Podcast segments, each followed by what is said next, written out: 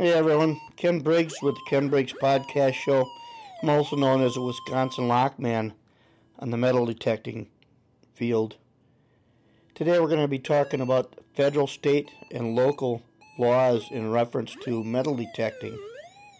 There's been a couple of articles in the Facebook lately where one guy was arrested and fined and thrown in jail for up to a year, I guess. A little over a year. And that was in Nevada.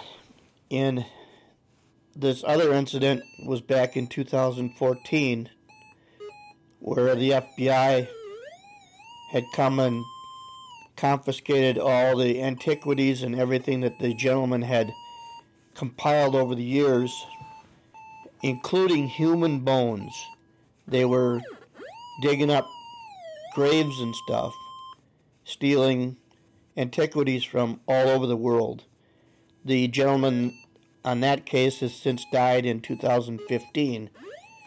However, the FBI was involved and they've taken all the antiquities out and dispersed them to all the correct countries that they belong in. So I'm going to go over a reading of the Antiquities Act of 1906 for the United States. They have a different type of a system set up over in Europe, not like the ones here in the United States. So I'm going to read you the Antiquities Act of 1906. It's 16 U.S.C. 431-433. Be it enacted by the State and House of Representatives of the United States of America in Congress assembled, that any person who shall appropriate, excavate, injure, or destroy any historic or prehistoric ruin or monument or any object of antiquity situated on lands owned and controlled by the government of the United States without the permission of the Secretary of the Department of the government having jurisdiction over the lands on which said antiquities are situated, shall, upon conviction, be fined in a sum of not more than $500 or imprisoned for a period of not more than 90 days, or suffer both fine and imprisonment, in the discretion of the court. Section 2. That the President of the United States is hereby authorized, in his discretion, to declare any public proclamation, historic landmarks, historic and prehistoric structures, and other objects or historic or scientific interest that are situated upon the lands owned or controlled by the government of the United States to be national monuments, and may reserve as a part of their four parcels of land the limits which in all cases shall be confined to the smallest area compatible with proper care and management of the objects to be protected, provided that when such objects are situated upon a tract covered by bona fide, unperfected claim or held in private ownership, the tract or such so much thereof as may be necessary for the proper care and management of the object may be relinquished to the government, and the Secretary of the Interior is hereby authorized to accept the relinquishment of such tracts in behalf of the United States government. Section 3. That permits for the examination of ruins and excavation of archaeological sites and the gathering of objects of antiquity upon the land under their respective jurisdictions may be granted by the Secretaries of the Interior, Agriculture, and war to institutions which may be deemed properly qualified to conduct such examinations, excavation, or gathering such to such rules and regulations as they may prescribe, provided that the examinations, excavations, and gatherings are undertaken for the benefit of reputable museums, universities, colleges, or other recognized scientific or educational institutions with a view of increasing the knowledge of such objects, and that the gathering shall be made for permanent preservation in public museums. Section 4. That the Secretaries of the departments foresaid shall make and publish from time to time uniform rules and regulations for the purpose of carrying out the provisions of this act. It was approved June 8, 1906, and was updated February 14, 2017. So what's bad about this whole situation is some of the people that are on Facebook are talking about, oh, he should have had a lookout and he should have had somebody watching for him or helping him out or whatever. They condoned violating the law in the United States Archaeological Act. That's why the gentleman ended up in jail. You know, this hobby is bad enough, and it's getting to be more and more harder to find places to hunt. We don't need this kind of publicity. And some people say, well, it doesn't have anything to do with metal detecting. Yes, it does. Because people who collect Indian heads also are metal detectorists. So it affects us in the roundabout way. So know where you're at, know who owns the land that you're at, and you better have written permission to be on that property if it's not your own land. So be careful of that. Involving state lands, I'm going to read a letter that I got dated April 12, 2012. At 9:44 p.m. sent to me from the state archaeologist Mark J. Dudzik, Department of Archaeologist, from the Wisconsin Department of Natural Resources, Bureau of Facilities and Lands. And this was after they signed it into law in November of 2009 to not allow metal detecting on any state lands, parks, or waterways in the state of Wisconsin. Each state is run by their own separate laws. You have to check and see what your local state and local laws are in order to metal detect. It says, thank you for writing to DNR Secretary Kathy Stepp about metal detector use on and in DNR lands and waters. I appreciate the opportunity to respond on behalf of Kathy. As you know, Wisconsin has an especially rich historic and archaeological heritage. Archaeological resources are non-renewable and are held in public trust for all Wisconsin citizens.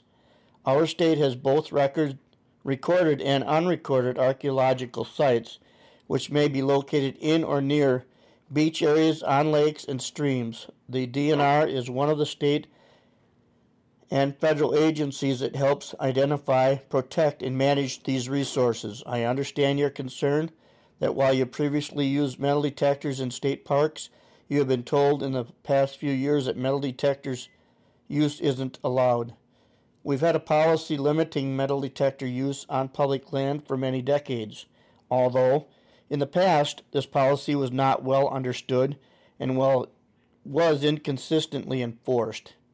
In 2009, the Wisconsin Historical Society raised concern that the DNR metal detector policy did not adequately protect potential archaeological sites. We revised our metal detecting policy so it complied with state law and federal mandates. The revised policy gave improved protection to the many recorded and unrecorded archaeological resources, including sacred Native American burial grounds, which is located on DNR properties. I appreciate that you wish to continue using metal detectors, and I would encourage you to pursue opportunities for metal detecting prospecting on Wisconsin privately held lands and waters, areas where metal detector use is not controlled by state, federal, and other laws or rules. If you have any more questions, please feel free to call our department archaeologist Mark Dudzik. That come about because a couple of detectors took out some copper culture out of a state park in southern Wisconsin and sold it on eBay. That's why that come upon. And since that has come out, counties such as St. Croix and Marathon County has also put a stop to metal detecting on county property. The metal detecting groups in Wisconsin hired a lobbyist, Amy Winters, to attempt to open back up the DNR controlled land in the state of Wisconsin. However, after sending money from all the clubs that participated in this, it was a losing battle and we all lost money in the clubs. So it's a situation where they want everything left the way it is to rot in the ground, which I don't agree with. And I understand that once the Historical Society at the state level gets enough of the artifacts, they either throw them away or they rebury them, take them out and rebury them where they were found, which is ridiculous. You know, this hobby is getting hard enough to hunt and find places to hunt and keep it open. Some of the local parks around our area here is closed off to hunting. Cadott, Stanley, and there's many others. There's a couple in Eau Claire, and there's others around that have closed it off to hunting, which is ridiculous. But what are you going to do?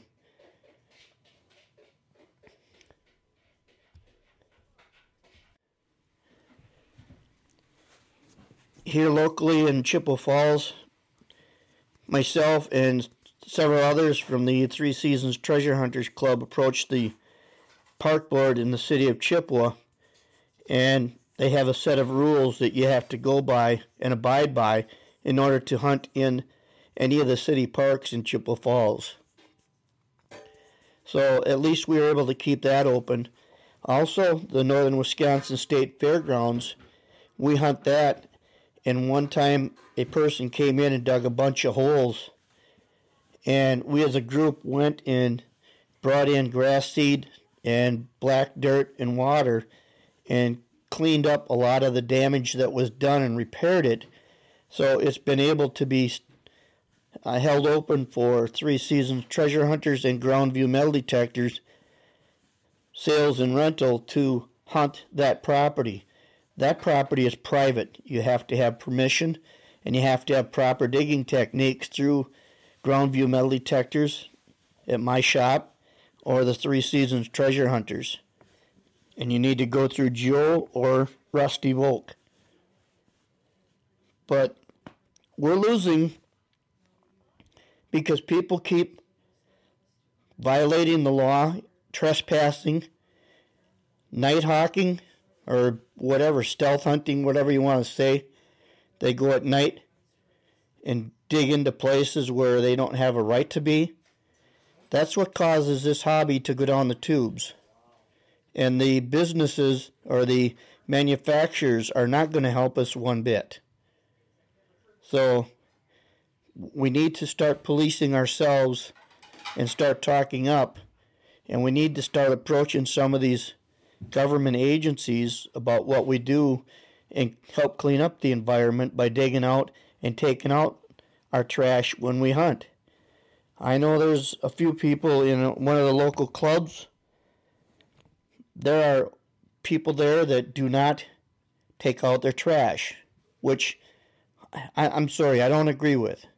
If you're going to do this hobby, you're going to do it all the way, and you're going to take the trash out with you.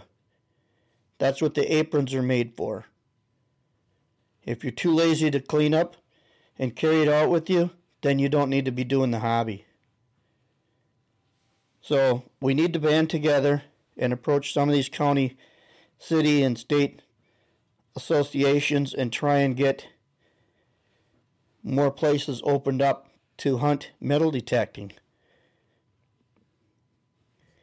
To help that, we need to do more public relations work and show what we do. Like the fair, we've been up there numerous years, for several years I should say, and different places, and have talks at them different places. State or our local historical society. Talk to, go and do a presentation to them.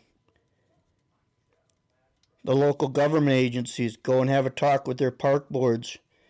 Do a presentation to them. And there's many more other ways that you can go out and help. History days and things like that, to show that we are a good group of people and we do abide by the law and we do enjoy this hobby. And it's for our kids down the road and our grandkids.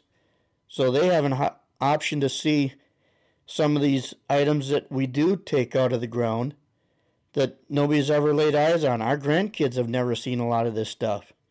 It gives them a first-hand opportunity to take a look and hold a bust quarter in their hand, or a 3-ringer 50 caliber mini ball bullet from the Civil War.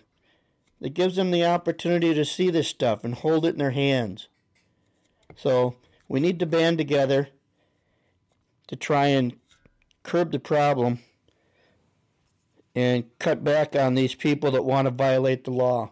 If you see somebody violating the law like that, you need to report them. That's the bottom line. So I'll close with that. Everybody take care. Have a good day. God bless. And happy hunting.